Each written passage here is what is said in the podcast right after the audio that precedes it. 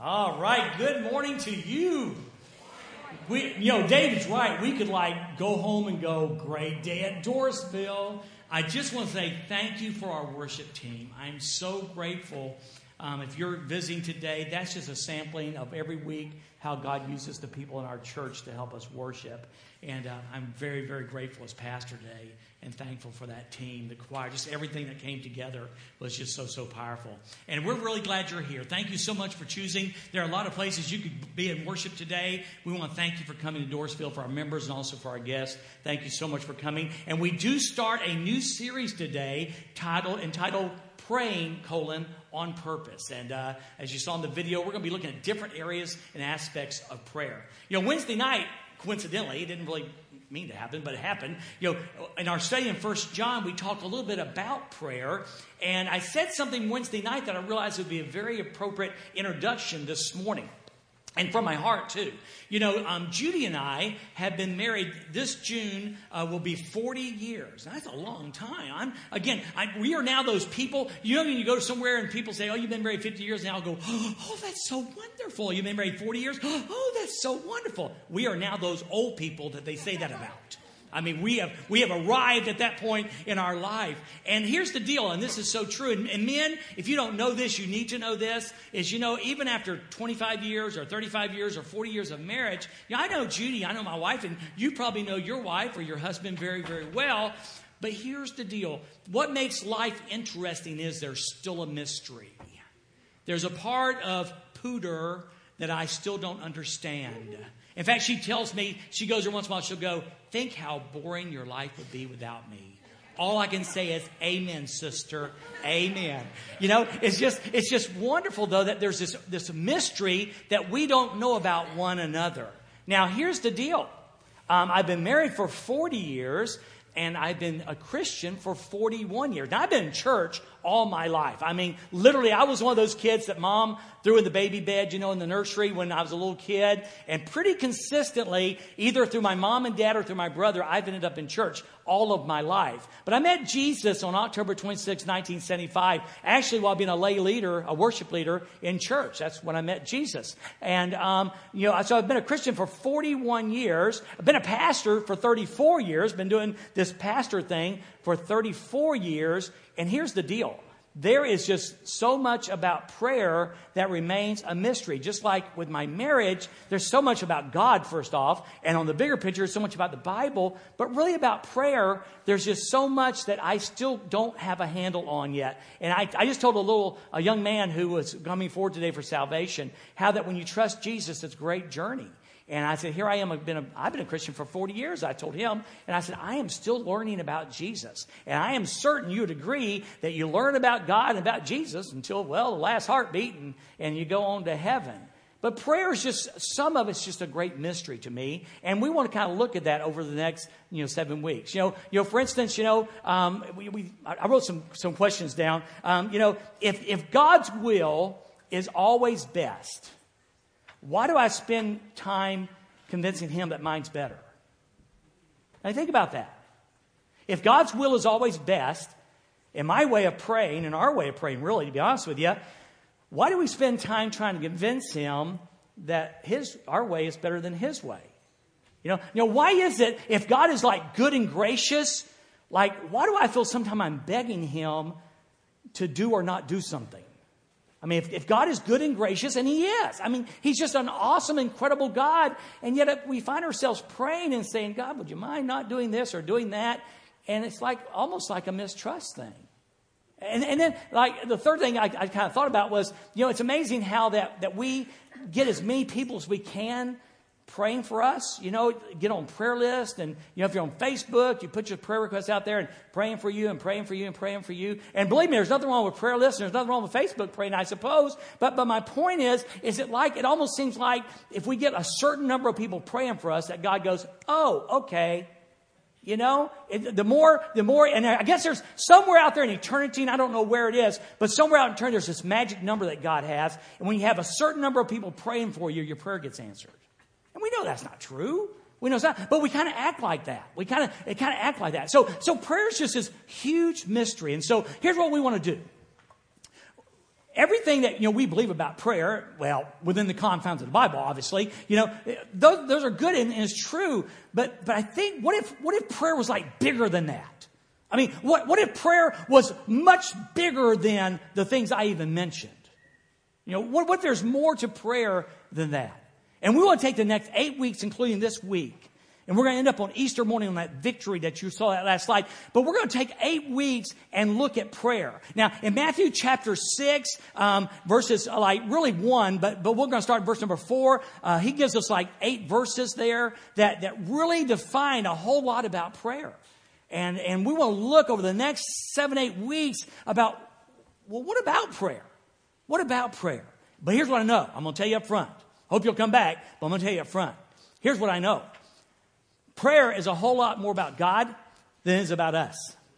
Prayer is a whole lot more about God than it is us. Prayer is a whole lot more about getting His will done on earth and our, not our will done in heaven. Prayer is about praying on purpose, praying with a purpose. And prayer is about intimacy with God and making God's kingdom bigger on this earth. So that's where we're going for the next eight weeks. And, and I hope you'll come back week after week after week as we learn, as we discover really what prayer is all about. And again, you know, I don't even claim to be an expert. I'm not an expert in anything besides eating, and I do that pretty good. Um, but, but I don't claim to be an expert. But together, I want us to learn a thing called prayer. So we're going to begin, okay, and we're going to stay really the next eight weeks in Matthew chapter 6. So if you're only going to take your Bibles and look there, Matthew chapter 6, okay, and we're going to start in verse number 4 today. We could start in number 1, verse number 1, but we're going to start in verse number 4, and we're going to look at, now here's important, listen up, we're going to listen to what Jesus has got to say about prayer. Now, I think, again, he's someone worth listening to when it comes to prayer. Okay? So he begins, um, and I tell you what we're going to do, just for continuity. Let's go ahead and read verse 5, 6, and 7, 8. That's where we're going today, and then we'll start next week with the Lord's Prayer, um, with the disciples' prayer. But let's go ahead and read these words. Now listen carefully. I'm going to read them slow. Try to slow down here, not get too passionate. Here we go. Whenever you pray, whenever you pray, you must not be like the hypocrites because they love to pray standing in the synagogues and on the street corners to be seen by people. I assure you, Jesus said, they've got their reward. But when you pray, but when you pray, go into your private room, shut the door, and pray to your Father who is in secret, and your Father who sees in secret will reward you. And when you pray, he says, don't babble like the idolaters, since they imagine they'll be heard for their many words. Don't be like them, because your Father knows, this is key, your Father knows the things you need before you ask Him. Lord, teach us to pray. Let's pray. God, thank you so much Thank you so much for allowing us this incredible privilege of being able to come to you and talk with you, to pray to you. And Father, we sure need your help. I still believe one of the greatest prayers we ever pray as people is when we're simply want to say, God, we need your help. And I want to say today, as the teacher of the hour, that I need your help. We want to do right by the Word of God. That is our high calling today and really every week to do the Word of God justice. May it speak to our hearts. And may would you guide this pastor, this teacher this morning as I speak. Holy Spirit. Holy Spirit, we want to pray, as that wonderful song says, that you will charge the atmosphere that you would simply charge the atmosphere of this place and that you will guide and teach and speak and draw to hearts today. It's not about men or men, man or men. It is about you, Jesus. So, Holy Spirit, teach today into the hearts. Open our hearts that we might receive your word. And we're excited because of the importance of prayer. We're excited what you're going to teach us, not only today, but in the coming weeks. So, Lord, we ask you directly, as your disciples did, teach us to pray. And Jesus, I ask this in your precious name and that strong name. Amen. Amen. So he begins then in verse number five, assuming that we're going to pray. He says, whenever you pray. So, so there's three things I want you to write down. First off is this. Prayer is a family affair. Prayer is a family affair. If you're going to pray to God the Father, then you've got to be one of His children. So the, so the, the bottom line is, is prayer is a family affair. Now, if you are not a Christ follower, if you're not a believer in Christ, the key thing is, how do you become a child of God? How do you have the right to call God Father? Because again, there's a certain way, there's a, there's a pathway there that you need to grasp. And it's not Baptist, and it's not Methodist or Pentecostal. It's not about starting and stopping, doing better, stopping this, starting that. It's not about going to church. It's not getting on the right clothes and going to church. It's all about that. It's all about that. I told that young man who's coming forward today how that every person has sinned. All of us. And because we've sinned, we are separated from holy God. And the Bible says in Romans chapter uh, 6, it says that the wages of sin is death. The wages of sin is death, but the gift of God is eternal life through Jesus Christ our Lord. So, so since the, the payment for sin was death, the Bible says that God became flesh in his son Jesus Christ and died for us on this, on a cross like this, that we could have forgiveness of sins because we, we had nothing to bring to the table. All our church attendance and all our being good and all the checks we write and all those things, the good deeds we do, equate to a spiritual zero when it comes to our salvation. We had nothing that we could bring to God. And so God made the way. He made the way by sacrificing his son on the cross. Jesus willingly died that people like you and I, regardless of skin color or how much money we make or where our address is in town, that people like you and I could come into relationship with God. And we get the privilege of calling God Father. That's pretty incredible, isn't it? Amen? Isn't that pretty incredible? So if you've not started there, at the end of the service, I'm going to be standing down front and there's going to be a young man come forward. And on the 29th of January, he asked Jesus to forgive his sins. He said, I believe what you did. And I'm asking you to forgive my sins. I want you to be my new boss.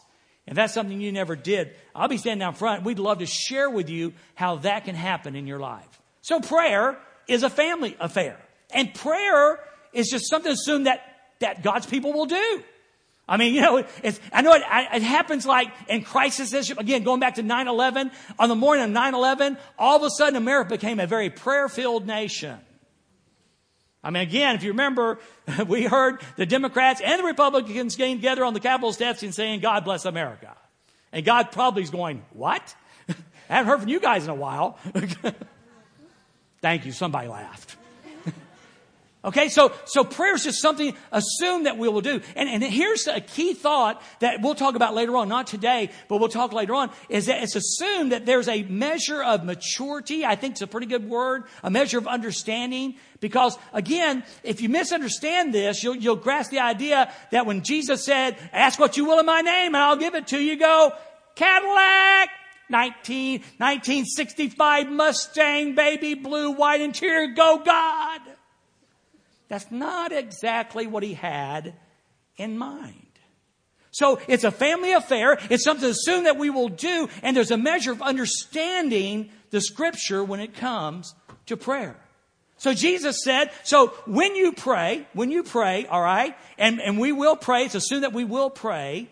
And by the way, there are prayer walkers and prayer warriors. Okay? In other words, prayer warriors are, are, that time when we gather into our secret room we're going to talk about today. Prayer walkers is where Paul wrote in 1 Thessalonians 5, 17, and he said, pray without ceasing. That we should be able to, there's a kind of prayer when we get alone with God and, and, and share our hearts and souls and bare our hearts and souls. And there's a prayer that we walk as we talk throughout day and somebody brings to our mind, comes to our mind, we say, oh God, please watch over that person today. There's that that goes on. So there's prayer walkers and prayer warriors. But he's assuming that we will pray. All right? When we pray, though, we must not be like the hypocrites because they love to pray standing on the synagogues and on the street corners to be seen by people. He, he starts out by saying what we shouldn't do. Don't be like the hypocrites. And let's talk about that just for a moment. The world loves to say this I'm not going to church. Those people down there are a bunch of hypocrites. Anybody heard that before? Uh, yeah. Here's the deal. A sinner going to church is not a hypocrite. A sinner going to church is not a hypocrite. The world misunderstands something. Well, probably because we've, we've told them this message that Christians are perfect. Are we perfect? No, of course not. Not even close. We, we are nowhere near, and we will never be near perfection. So it's logical again. When you get sick, you go to a doctor. When you get real sick, you go to the hospital because, you know, hospitals are for sick people. Well, churches are for broken people. This room today is filled with nearly, oh, I'd say 370 broken people. So people come to church because they are broken and we know we're broken. So next time your neighbor says, well, there's so many hypocrites down there, their assumption is because you're not perfect that you're a hypocrite. Hypocrite are not sinners who go to church, but they are people who say one thing and do another. That's a hypocrite. To be a hypocrite literally means to play the actor. And it's a perfect example what we have in scripture today. So, so when you say, I believe in prayer and you never pray, you're being hypocritical. When you're saying, I love Jesus and you hate your neighbor, you're being hypocritical. Those are genuine hypocrites. And we don't want that. But the fact that we come to church every Sunday and we understand that we're broken does not make us a hypocrite. So when your neighbor says that, be sure and explain that to him. But Jesus said, don't be like the hypocrites because they love to pray standing in the synagogues and on the street corners to be seen by people. The word, the word pray standing there, the word standing implies taking a certain position for a long time. So these hypocrites, either A, in church, you know, they loved it when the pastor would say, Brother John, would you pray for us, please? And John stands up and lowers his voice down and says, Oh, great God of the universe. Now, he ain't talked to God all week, but he sounds real good in public. Okay? When, when Jesus says, don't be like that, these Pharisees, these, and Jesus calls them hypocrites, they love to pray standing in church or, or on the street corner. And, and it's funny because the word street there in the Greek really implies a boulevard, a high traffic area. And these guys would again stand on the street corner and cry out to God these big, long, theological, religious prayers. But here's the problem. There's nothing wrong with long prayers, and I suppose there's not anything wrong with theological prayers. They ought to be theological. But the problem is, is the motive that they should be seen by people. Their motivation was not talking to God. Their motivation was being seen by men. Can I suggest something? We need to be careful.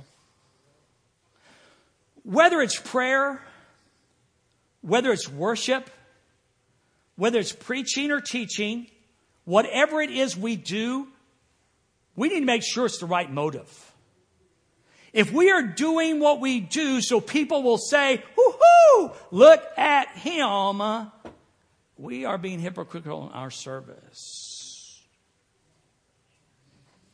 Be careful. Be careful when you worship that whatever you do and however you do it's authentic. It's real. Be real. Not, not to be seen of men. And this is kind of a point I want to make is that be careful your prayer life is not self serving. Prayer is not self serving. Our worship should be self serving. When I stand up here, it should not be a self serving thing. When David stands and leads in worship, the choir sings, the people sing. Everything we do should not be self serving. It should be God serving. It should be God serving. It's so important that our hearts be real and be authentic. It's huge. It's huge. And then Jesus says, He says, now I want to tell you something. they've got their reward. If they want to be seen by men, that was the reward they got. If, and again, if a person sings or if I preach, and for the reward of men, you've got your reward. That's it. You might want to write this down. Whatever we do in public should be less than what we do in private, not the other way around. Everything we do in public should be less than what we do in private. If we love to pray, when the pastor calls upon us to pray in, in the open, it should always be less than what we've already done in the morning in our secret place. Our service, the same way. So Jesus says, don't be like these guys who love to be seen by men when they pray. It's a self-serving gig. Prayer is not a self-serving gig. It's all about God and about God, getting God's will done. Now look what he says. Look at verse 6. So, the second time. So, when you pray, and the you here is emphatic. So, so if you were speaking it, you say something like this. But when you pray. If, if Jesus was speaking these words right now, he would emphasize the you. But when you pray, okay, here's how it's supposed to be. Go into your private room. Shut the door and pray to your Father who is in secret. Now let me tell you something. It's time for a little confession. Last year, when we preached a series entitled The Magnificent Seven, we began, and by the way, that was a series on surrendering our eyes, ears, mind, hands, feet, heart, mouth to God. And I preached the first message on the Lord's Prayer. We spent one message, one time on the Lord's Prayer. I want, I want to confess something to you. I caved in and softened this. I said, contrary to Scripture, I said, now listen, I know you guys are busy. So your, your secret place might be in the car. Your secret place may be sitting in your office cubicle. That isn't what Jesus said. That's not what Jesus said. Jesus said, when you pray, go to your private room, shut the door, and pray to your Father. Can you pray driving your car? Yes. But let me tell you something. You know, you get, you shouldn't text and drive because it is distracting. Is it distracting? How in the world can you pray to your Father in heaven and drive and not be distracted? If you're that rote and routine in your prayer life, you got a problem. And by the way, I do pray when I drive. But Jesus said for his children to find a private room, to shut the door and to pray. Dwayne. This is going to be really popular. I like when I say popular things. Dwayne, you don't understand. I'm busy. Look at me in the eye. If you're too busy to find time to get into your secret place, to close the door and talk to the creator God of the universe, friend, you're too busy. You're too busy. As important as prayer is in your parenting, in your employment, in your walk, as important as prayer is, you need to make time. Carve it out.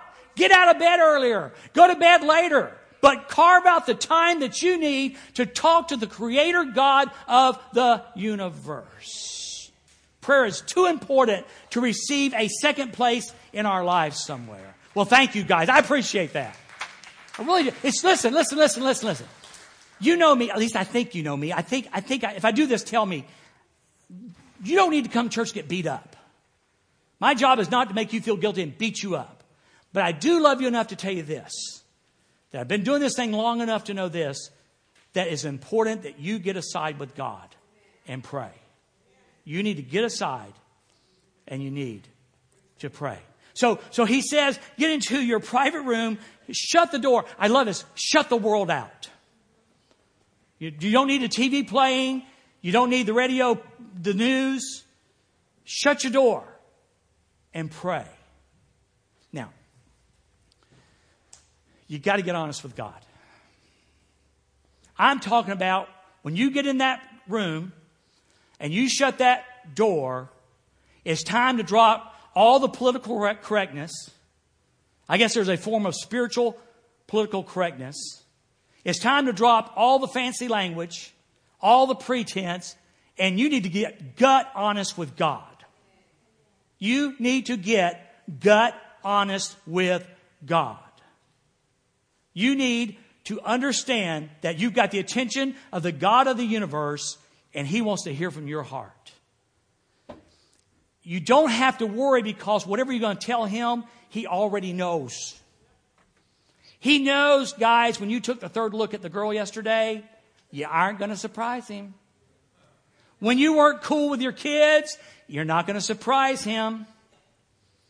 When you told and went gossip somewhere, you're not going to surprise him. He just wants you to get gut honest with him. That's what he wants.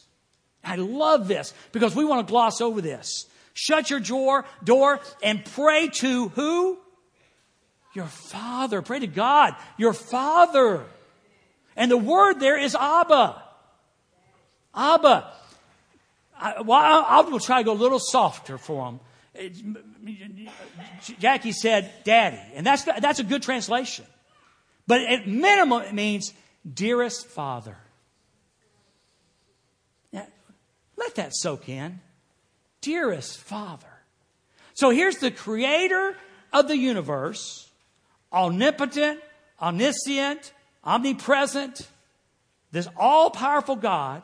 He invites you to come into His presence you and him, audience of one, and says, get gut honest. And by the way, remember something. I'm your dearest father. How can we turn that invitation down? How can it be turned down? I mean, what are we going to do that day that's more cool than that? Pray to your father and, and, and then he says, and your father, your dearest father, who sees in secret will reward you. Woo-hoo. Come on, there's that Mustang again.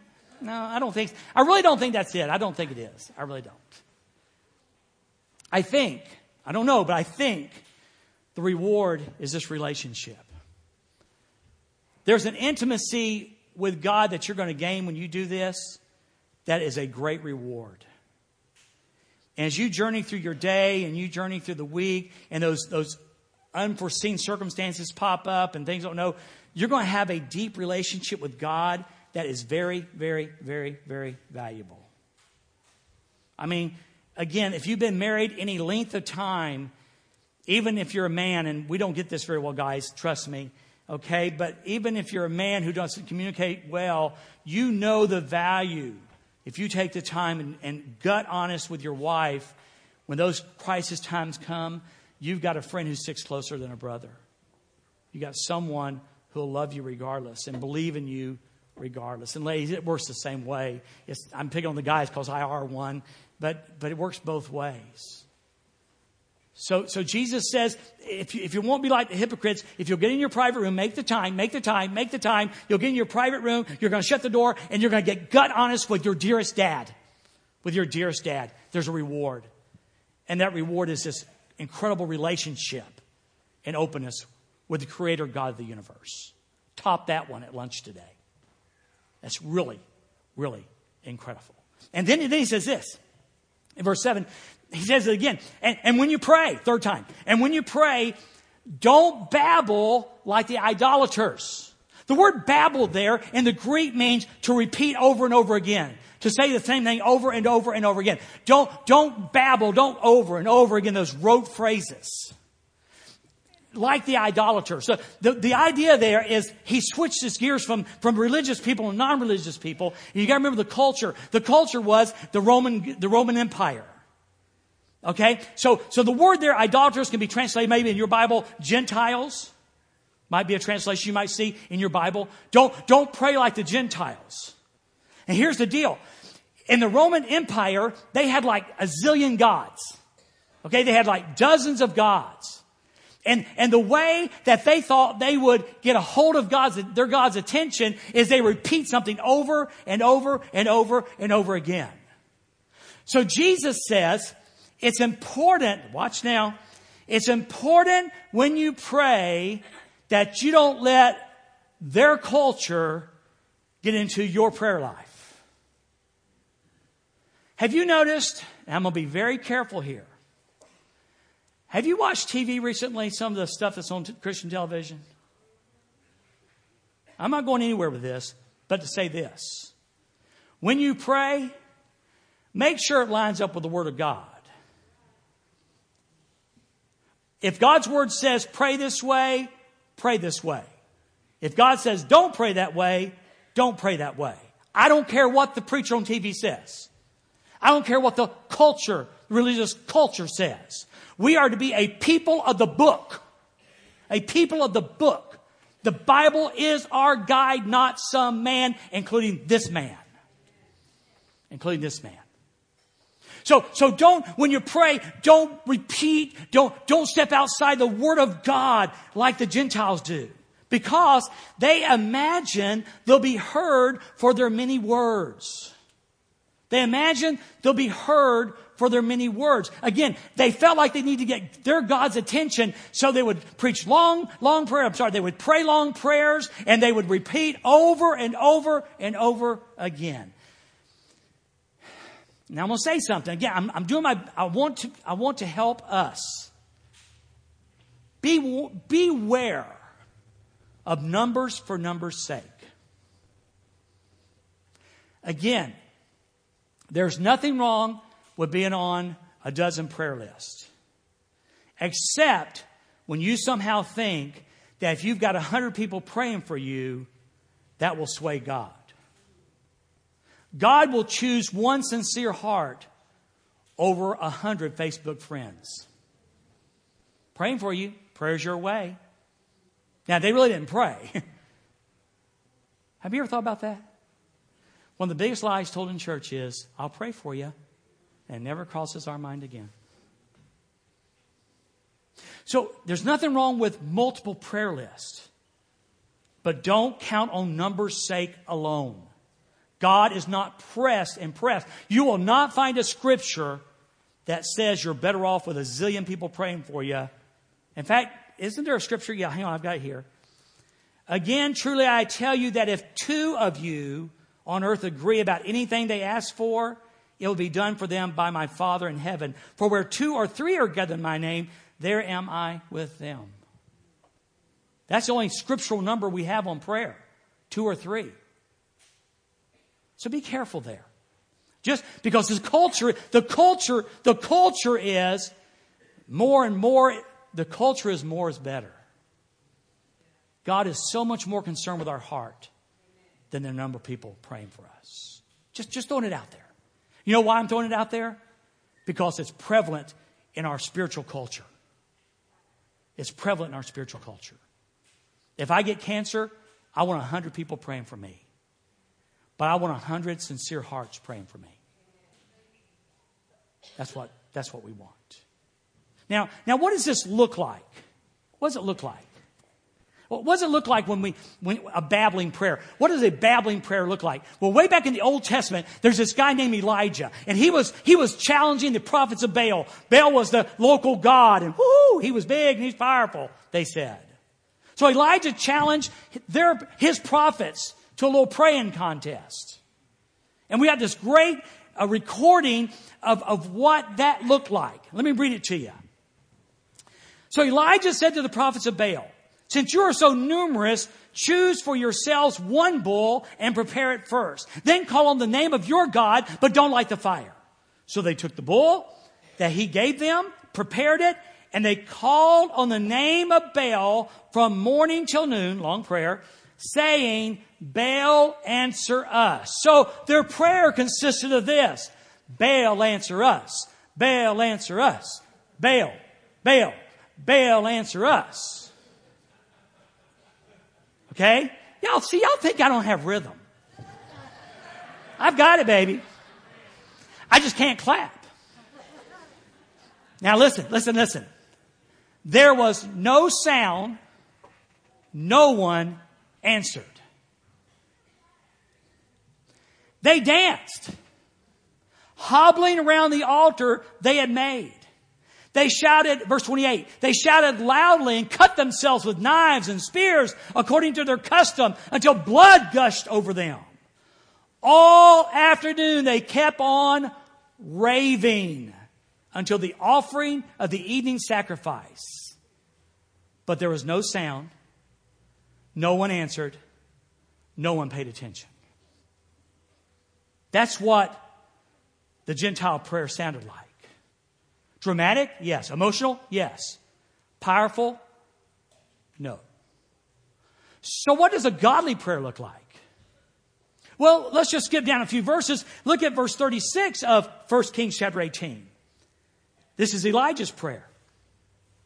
At the time for offering the evening sacrifice, Elijah the prophet approached the altar and said, Yahweh, God of Abraham, Isaac, and Israel, today let it be known that you are the God in Israel, and I am your servant, and that at your word I have done all these things. Answer me, Lord. Answer me so this people will know that you, Yahweh, are God, and that you have turned, they have turned their hearts, that you have turned their hearts back. Then Yahweh's fire fell, consumed the burnt offering, the wood, the stones, the, the dust, and licked up the water that was in the trench. Do you see the difference? God, this is about you, Elijah said. God, that they may know you. And was the prayer answered? Was the prayer answered? When we start praying, God, your will be done, things will change. Some of you are so upset at this nation. You're worried about ISIS. You're worried about this. You're worried about that, about this nation. When's the last time you got on your face before a holy God and prayed for revival in this nation? Come on now. Y'all, we're all fired up about the nation. When's the last time we just got on our face before God in our secret place? If we took all that air we took complaining about people and spent that air praying to a holy God that would love to send revival when God's people get serious, maybe we'd see something. Maybe we would see something. Shoot, I'm already up in the neck anyway. I might as well go all the way. You ladies, who's my husband, my husband, my husband, and you preach and you preach and you preach. Save the preaching and start praying for him. Stop preaching and start praying. Save your money, don't buy the books. Pray for him. That probably pertains to the staff too, by the way, in case you're interested. Man, when we get serious with God about this prayer thing and we start saying, God, it's about you, God, it's about you, God's about you, and God says, all right, now I can do something. Now I can do something. Prayer is the lubricant that gets God moving. Prayer is the power that channels God's power where He can work. Prayer is essential. Prayer is essential. So he says in verse 8 Don't be like them, the babblers. Don't be like them. Because your father, and this is the, this is the gateway, because your father knows the things you need before you ask him. So, whatever prayer is, there's a couple things we know. One, it's not informing God. Hi, God, this is Dwayne with your daily medical report. So and so had their kidney out today. And God goes, Yeah, I knew about that. So and so is in the hospital. Yeah, I knew that too. Whatever prayer is, it's not informing God. And whatever prayer is, it's not persuading God. I'm sorry, I cannot believe that there's a God in heaven that loves me who says, if you don't beg me and persuade me enough, I'm going to sit here and let you die. I can't buy that, guys. I may not understand all that prayer is, but I just can't believe there's a God in heaven that loves me who would say, I'm not going to act until you get so many people, or you pray a little more passionately, or you, you, you do something else. Can I have an amen? Doesn't that bother anybody else besides me? But somehow, that's what prayer is degenerated to. somehow. I mean, can I challenge you? Because this, I, I, I was doing my last minute study and I looked at God up in heaven. I said, God, they're going to push back. This is so contrary to what we practice, God. They're going to push back. If you're struggling right now and you're saying, it's time for this sermon to get over, Dwayne, because I ain't liking it. One thing, would you look at the book? It doesn't matter what I say. My opinion is absolutely worthless. But it so matters what this book says. And I'm telling you, I guess, guys, in the world we live in, I wasn't being facetious about our country. Do you understand the country that your kids and grandkids are going to grow up in? Telling you, if there's ever a time that we need to be authentic in our prayer life and seeking God's face, it is now. So, so. In Luke, we're not going to go there. Even for this study, we're not going there. But in Luke, in the other account of the Lord's Prayer, the guys were watching Jesus pray. And when, it, when he got done, they said, Lord, teach us to pray like John's disciples were taught by John. Teach us to pray like John taught his guys. And that's when Jesus gave the disciples prayer. So I want to end today. Lord, teach us to pray. Teach us to pray. And starting next week, we're going to dissect the disciples' prayer. We're going to dissect it and see and allow God what His Word says as it speaks to our heart, as He teaches us to pray. Would you bow your heads, please? As I mentioned earlier on, if you're here today and you have never been able to call God Father authentically, I would love to share with you. I'll be down front in just a few minutes as we sing. I would love to share with you about what it means to become a follower of Christ, what He did for you, and how you can call Him Father. If you're a believer today, can I ask you a question? And don't, don't respond. Are you enthusiastic about your prayer life or disappointed in your prayer life? Most people would say, you know, I'm disappointed. It doesn't seem like God hears me. I, I don't even know why I pray because nothing ever happens. Come the next seven weeks. Come the next seven weeks. Let's let Jesus teach us. So today, today, would your bottom line, would your prayer be, God, I don't know where Dwayne's going with this, but I'm going to trust you. And God, over the next seven weeks, would you teach me to pray? Not what my culture says, not what my favorite preacher says, but what your word says. Lord, would you teach me to pray? And then as we progress, would you be willing to apply what the Word of God teaches us? Would you be willing to apply? God, I really don't understand how it is that the Creator God, you, why you had the rescue plan, why you had the redemption plan, is beyond my understanding, besides your love for us. Your amazing, wonderful grace.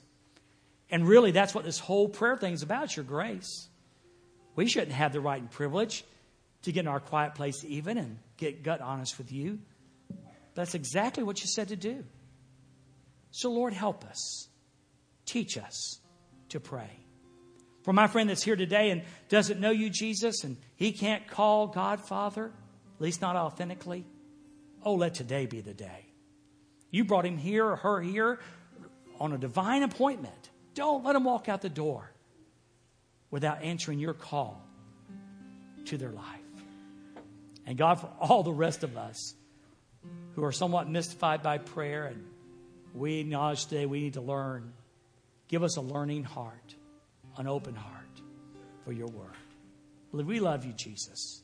Thank you for being a great Savior. Thank you for being a great teacher. And we pray in your precious name. Amen.